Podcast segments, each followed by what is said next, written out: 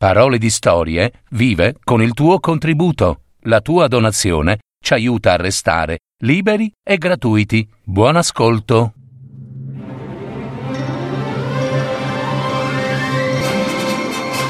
Fiabe, favole, racconti, leggende. Adattamento e messa in voce di Gaetano Marino. www.paroledistorie.net Gian Babbeo una fiaba di Hans Christian Andersen.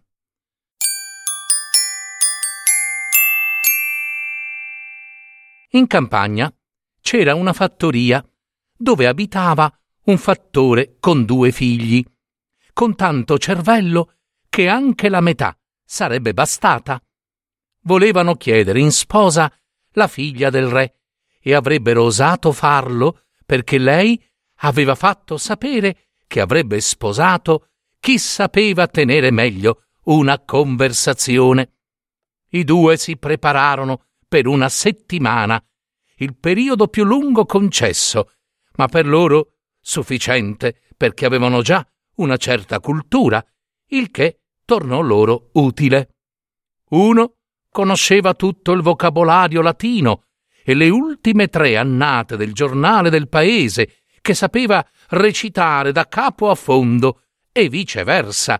L'altro si era studiato tutti i regolamenti delle corporazioni d'arti e mestieri e aveva imparato tutto quello che doveva sapere il decano di una corporazione.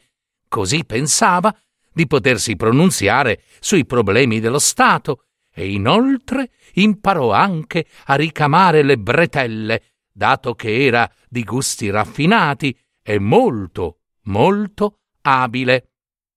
Io otterrò la figlia del re, dicevano entrambi. Il padre dette ad ognuno un bellissimo cavallo.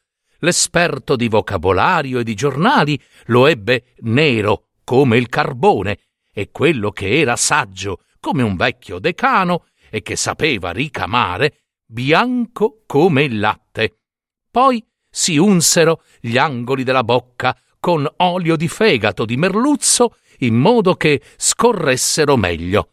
Tutti i servitori erano andati in cortile per vederli montare a cavallo. In quel mentre sopraggiunse il terzo fratello, e infatti erano in tre.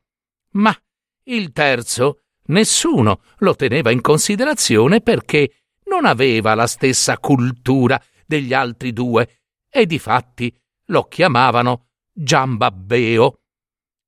Dove state andando vestiti così a festa? chiese. A corte, per conquistare con la conversazione la figlia del re. Non hai sentito quello che il banditore ha annunciato in tutto il paese? E glielo raccontarono. Accidenti! Allora vengo anch'io esclamò Giambabbeo, ma i fratelli risero di lui e se ne partirono. Padre, e dammi un cavallo, gridò Giambabbeo. Mi è venuta una gran voglia di sposarmi.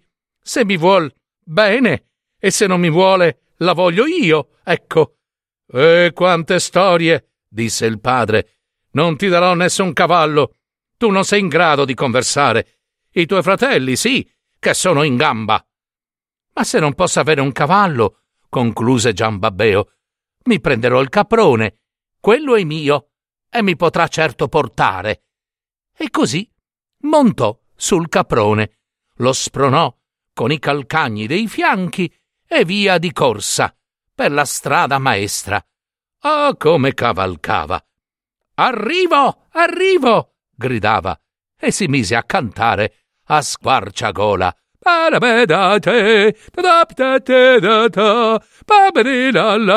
i fratelli cavalcavano avanti in lui in silenzio. Non dicevano una parola perché dovevano pensare a tutte le belle trovate che avrebbero avuto per poter conversare con arguzia. Ehi là! Ehi là! gridò Giambabbeo. Arrivo anch'io! Guardate cosa ho trovato per strada! E mostrò loro una cornacchia morta. Babbeo, risposero i due, e cosa vuoi farne? Ah, voglio donarla alla figlia del re. Eh, ecco. E fai pure. dissero ridendo e ripresero a cavalcare. Ehi voi! Arrivo! Guardate! Guardate cosa ho trovato adesso! Non è una cosa che si trova tutti i giorni sulla strada maestra. I fratelli si voltarono di nuovo per vedere che cosa fosse. Babbeo, disse, è un vecchio zoccolo di legno a cui manca la punta. Anche questo è per la figlia del re? Ah, ma certo, rispose Gian Babbeo. I fratelli risero e cavalcarono via, distanziandolo di un bel po'.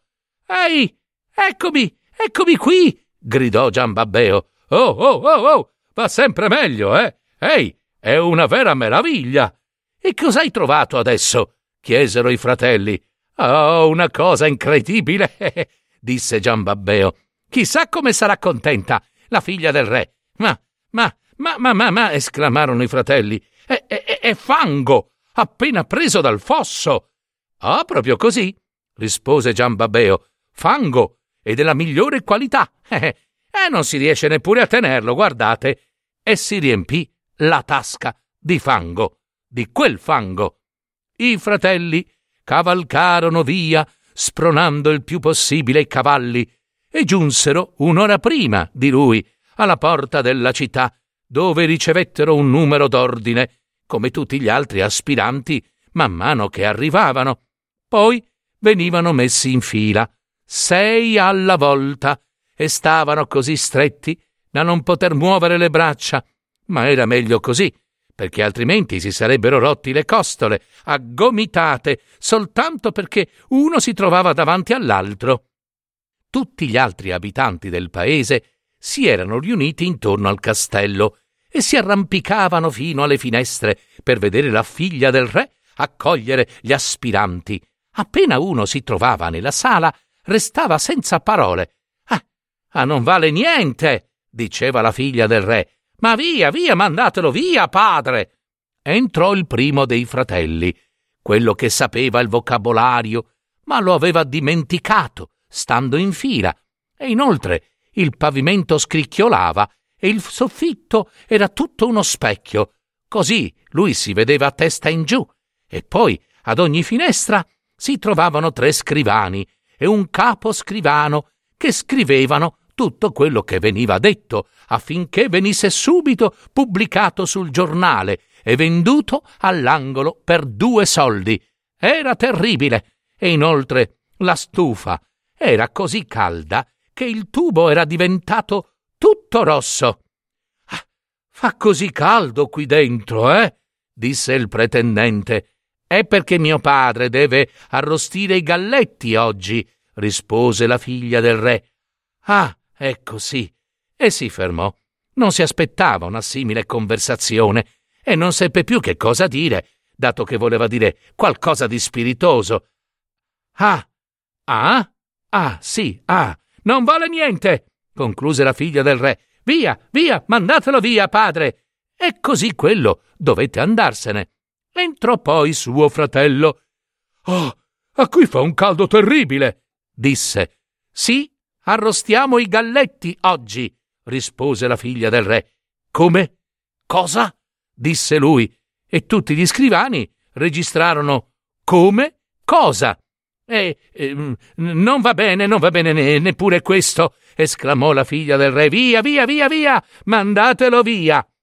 Poi entrò Giambabbeo, ancora sul suo caprone. Oh, qui c'è un caldo da bruciare, disse. E perché arrostiscono galletti? spiegò la figlia del re. Ah, benissimo! esclamò Giambabbeo. Possono arrostire anche la mia cornacchia? Ma certo che possono, rispose la figlia del re. Ma lei ha qualcosa in cui metterla? Noi non abbiamo né pentole né padelle. Oh, ce l'ho, ce l'ho, ce l'ho, ce l'ho, oh, oh, disse Giambabbeo.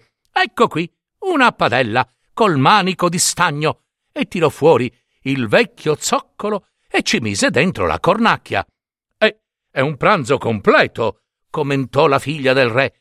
Ma dove troveremo il sugo? Ma ce l'ho in tasca, disse Giambabbeo. ne ho tanto da poterne buttar via, ancora di più, e intanto versò un po' di fango dalla tasca. Ehi, mi piaci, eh? esclamò la figlia del re.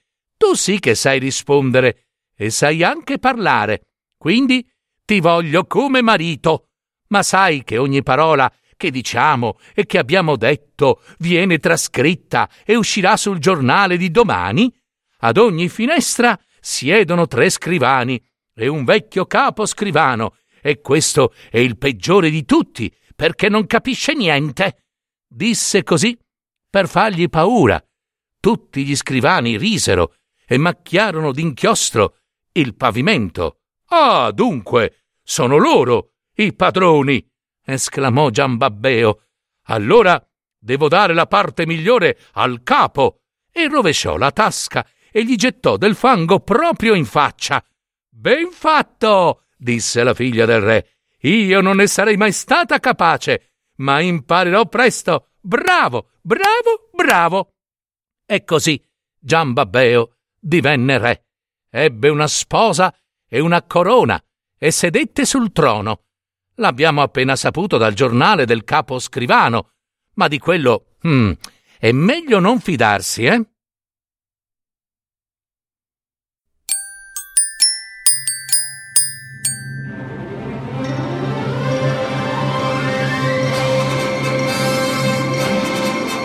Avete ascoltato Parole di storie, fiabe, favole, racconti, leggende, adattamento e messa in voce di Gaetano Marino. www.paroledistorie.net